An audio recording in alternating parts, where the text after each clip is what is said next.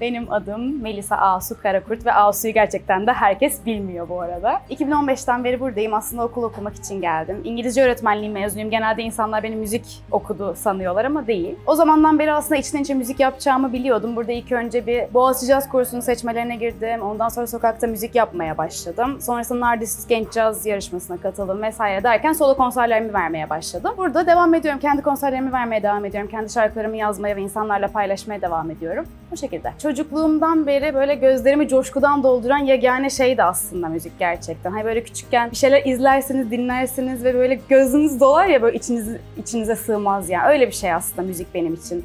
İşte canlı konserler izlerken, müzikaller izlerken, şarkı dinlerken vesaire hep beni üst düzey derecede heyecanlandıran şeyler oldu bunlar. Sonrasında da bir gitar kursuyla başladım aslında birazcık müzikle daha iç içe olmaya öyle söyleyeyim. Çeşme gibi küçük bir yerde yaşıyorum ben. Orada büyüdüm yani. Aslında şanslı bir çocuktum çünkü en azından yeteneğimi keşfedebilmişim. Çünkü böyle küçük yerlerde yeteneğini keşfetmen ayrı zor. Bunu geliştirecek platform bul- bulmak da ayrı zor. Ama ben çok şükür bunu yapabildim. O gittiğim gitar kursuyla başladı yolculuk. Çok utangaçtım aslında. Hep bana böyle şarkı söyletmek isterlerdi. İşte sesin çok güzel klasik hikaye. Ben söylemezdim. Hep böyle hayır ya falan olurdu. Ama Oradan buraya uzandı yolculuk bir şekilde. Avrupalı bir anneyle Türk kültürü içerisinde büyümüş olmak bence çok güzel. Güzel bir blend yani öyle söyleyeyim.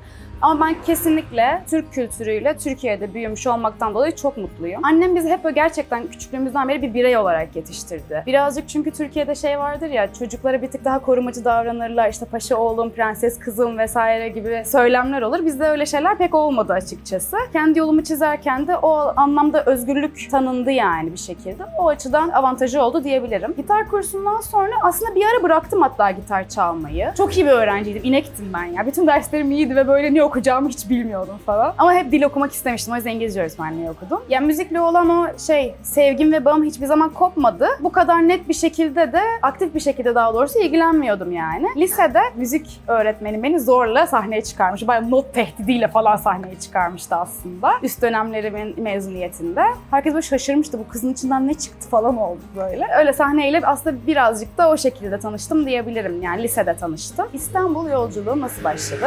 Okul için, üniversite için başladı. Babam tabii böyle şey demişti, İzmir'de mi kalsam acaba falan yaptı. Ben istemediğimi söyledim. Tercihlerimi yaparken hiç böyle zaten yanıma bile yaklaşmadılar. Özgür bıraktılar beni. İstanbul'a gelmek, kendi özgür alanımı oluşturmak, birazcık daha aileden uzak kalmak diyeyim. Hani kendi ayaklarının üzerinde durmak vesaire. O şekilde başladı. Müzik yapacağımı biliyordum ama gelir gelmez böyle hızlı bir giriş yapacağımı açıkçası ben de bilmiyordum. Ben de şaşırdım. Çünkü dedim ya hani utangaç bir kızdım. Bir anda kendimi sokakta şarkı söylerken buldum yani. Sokak en güzel sahne bu arada. Kesinlikle en özgür. Sen sokakta şarkını söylüyorsun. istediğin kadar, istediğin vibe'da sadece kendini ifade ediyorsun. Ve kimseyi bir şeye maruz bırakmıyorsun. İsteyen başından sonuna kadar bir konser gibi dinliyor. İsteyen gelip geçiyor. İsteyen bir çiçek bırakıyor, biri gülümsüyor, biri not bırakıyor falan. Böyle tatlı bir yer ve en özgür sahnelerden biri diyebilirim yani. Sokak müziğiyle başladı yani İstanbul'daki müzik macera. Sevdiğim, dinlediğim her türlü şarkı söyledim. Ben aslında en başta daha çok İngilizce şarkı söylüyordum. Beste yapa yapa aslında Türkçe şarkılara daha çok yakınlaştığımı hissettim. Çünkü ana dilimde kendimi ifade etmek daha özel bir şey sonuç olarak. Şu yorumlarla da çok karşılaştım aslında. İngilizce şarkını söylesen sen, İngilizce daha güzel söylüyorsun vesaire. En başta bu yorumları almıştım açık konuşmak gerekirse.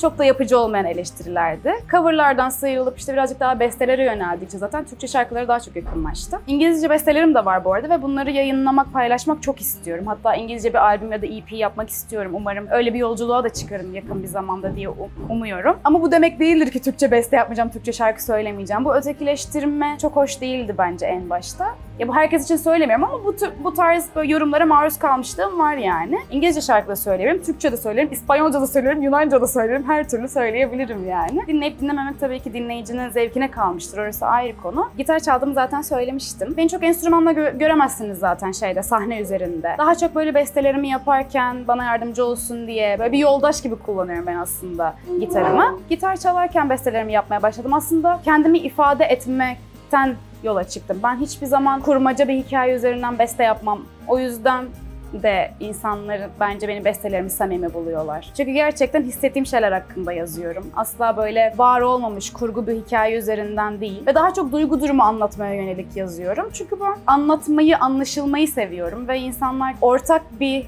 duygu bulsun benim şarkılarımda. Kendilerini oraya ait hissetsinler, kendilerini yalnız hissetmesinler diye. Beni dinleyenler oldukça ve güzel yorumlar, tepkiler geldikçe ben de kendimi yalnız hissetmiyorum. Bestelerimi kısacası kendimi anlatmak yoluyla yapmaya başladığım bir şeydi. 2018'de çıkardım ben ilk single'ımı ve çok heyecanlıydım tabii ki. Bir tane şarkı yapmışım ve şarkımı yayınlayacağım. Çok heyecanlıyım. 20 yaşında falan çıkardım herhalde ilk single'ımı ben. Aslında baktığınızda 20 yaşında bir insanın şarkısını çıkarıyor olması bir plak şirketiyle anlaşarak vesaire büyük bir şey yani. O zamanlar daha sektöre yeni yeni girmeye başladığım için kaba tabirle kim nereye çekerse oraya gidiyordum. İşte bu bir plak şirketi olabilir, bir işte müzisyen bir dostum olabilir. Bir de ben fikir danışmayı çok severim. Bazen fazla da etkilenirim. O yüzden iç sesini dinlemek çok kıymetli gerçekten. İlk önce kendine soracaksın böyle bir demlendireceksin onu içinde. O süreç benim heyecanlıydı. Yani geri dönüp baktığımda heyecanlıydı. O zamanki basçı arkadaşım ve gitarist arkadaşım çok yardımcı olmuştu. İlk single'ımda da evet onlarca, yüzlerce, binlerce ismi de. Geçmişiyle insan barışık olmalı diye düşünüyorum. O zamanlar onları hissetmişim, onları yazmışım. Öyle bir yolum varmış. Oradan geçmeseydim buraya gelmezdim ve muhtemelen buradan geçmeseydim de ilerideki bir yere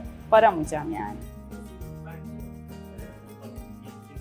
Şimdi şöyle kadınlar genelde bir şey yaşadıktan sonra kendileriyle alakalı bir şey değiştirmeye yönelik hareketlerde bulunuyorlar ya. Gerçi kadın erkek diye ayırmayalım. Erkekler de yapıyordur illaki. Bizim sadece dışa vurum olarak daha belli oluyordur belki. O yüzden öyle söyledim. Öyle bir dönemdi benim içimde, içimde de yani. Zaten sözleri de açık aslına bakarsanız. O zamanlar şöyle bir dönemdi. Bir şeylere hoş geldin diyebilmek benim için çok kolay. Ama bir şeylere veda etmek anlamında biraz zorlanabiliyorum. Onunla alakalı bir şarkı aslında. Yoksa yoksa saçımı kesmek kolaydı yani hani gibi bir şarkıydı o. Sound anlamında da içmesinden bir parça. O zaman Kaan Arslan aranje etmişti şarkının kendisini. Sound dizaynı olarak bence gerçekten diğerlerinden ayrışan ilk parçam falan diyebilirim yani. O yüzden yeri ayrı bende. Benim bir fikir çöplüğüm var. Ve orada gerçekten şu anda fikirler eğer bir ürüne dönüşürse birkaç albüm yapacak kadar fikrim var belki de.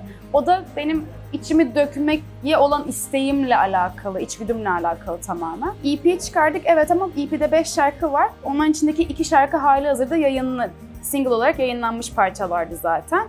Hem albüme ismini veren Nefes bir de Herkes Kendine Gidince öncesinde yayınlanmıştı. Diğer üç şarkıyı da aslında birazcık toplu bir şey sunmak istediğim için artık insanlara böyle bir yola girmek istedim. Bir de evet bence de single single ilerlemek stratejik açıdan mantıklı olabilir.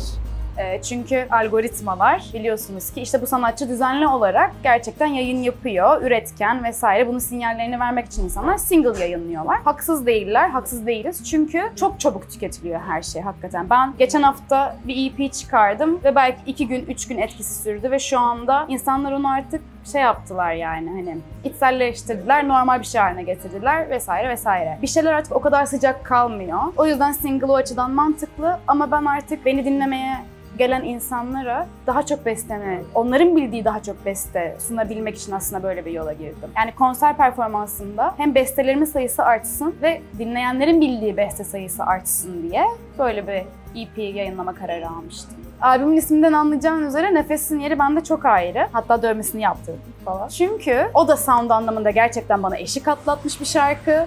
Gerçekten kendimi hem müzikal anlamda hem lirik anlamda doğru e, ifade ettiğimi düşündüğüm bir şarkı. Polen yaptı onun aranjesini ve normalde onlar bizi prodüktörlüğü yapmıyorlardı ve ben bir gün çok iyi hatırlıyorum. Havaş'a bineceğim, İzmir'e gideceğim ve evdeyim böyle erken kalkmışım biraz bekleyip müzik dinliyorum falan. Keşfette Spotify'ın bu da aslında iyi özelliklerinden biri diyelim, avantajlarından biri diyelim. Karşıma Polen diye bir grup çıktı. Hayallerim diye bir şarkısı vardı. İşte ne kadar güzel ya böyle soundlar çıkaran insanlar mı var Türkiye'de çevremizde falan derken ben Instagram'dan yazdım onlara. Öylece bana aranje yapmış oldular ve çok keyifli bir süreç geçti. Gerçekten çok tatlı insanlar. Ben nefese nefese tamamlamak için sözel anlamda ya söz müzik olarak tamamlamak için bir buçuk yıl falan bekledim herhalde. Şeyi hazırdı. İşte nakaratı. Aldım verdim nefes nefes. Orası hazırdı. Ama verse yazmak için o kadar çok uğraştım ki yazıyorum, siliyorum, olmuyor falan. Ondan sonra ben nefes terapisine başladım. Şarkıdan çok bağımsız bu arada. Şarkıyı tamamlayayım falan diye başlamadım tabii ki. İlginç bir şekilde onun eş zamanlılığıyla paralel bir şekilde şarkıda kendi yolunu buldu ve bitti gibi oldu. O yüzden yeri özel bende onun. En özel nefes diyebilirim.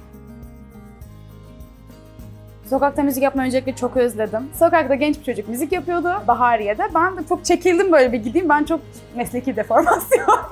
Gidip böyle sokak müzisyenlerini dinlemeyi çok seviyorum. Çok tatlıydı falan. O da beni tanıyormuş. Biraz sohbet ettik, ben onu biraz dinledim vesaire. Ondan sonra sokakta bir şarkı söyledim ve kötü bir gün geçiriyordum bu arada. O kadar inanılmaz iyi geldi ki böyle yıllar sonra sokakta şarkı söylemek, Birileri duruyor bakıyor rüzgar esiyor falan böyle hafif serin. Mükemmeldi yani çok keyifliydi. Ya şarkı söylediğim her an ben kendimi gerçekleştiriyormuşum gibi hissediyorum. Tabii ki sahnenin enerjisi çok başka. Çünkü sahnede ben o enerjiyi birileriyle paylaşıyorum. Ve gerçekten o insanlar işte beni dinlemeye isteyerek geliyorlar. Sokak öyle değil. Sokakta sen o enerjiyi yayıyorsun ve çekilenler geliyor. Ama konserde seni bilen ya da dinlemek isteyen, merak eden insanlar bilinçli olarak geliyorlar. O yüzden onun kıymeti de başka. Sahne arkadaşlarımla, o sahne üzerindeki enerji zaten bambaşka. Çok sevdiğim insanlarla çalıştım şimdiye kadar. Gerçekten çok şanslı hissediyorum kendimi o konuyla alakalı. İkisini aynı kefeye koyamam kesinlikle ama ortada kesinlikle şey var. Bir enerji alışverişi var ve ben bu enerjiyi yaratmayı ve insanlarla paylaşmayı çok seviyorum. Hem benden onlara bir enerji akıyor ve kesinlikle onlardan da bana bir enerji akıyor ve bu paylaşım bence paha biçilemez yani.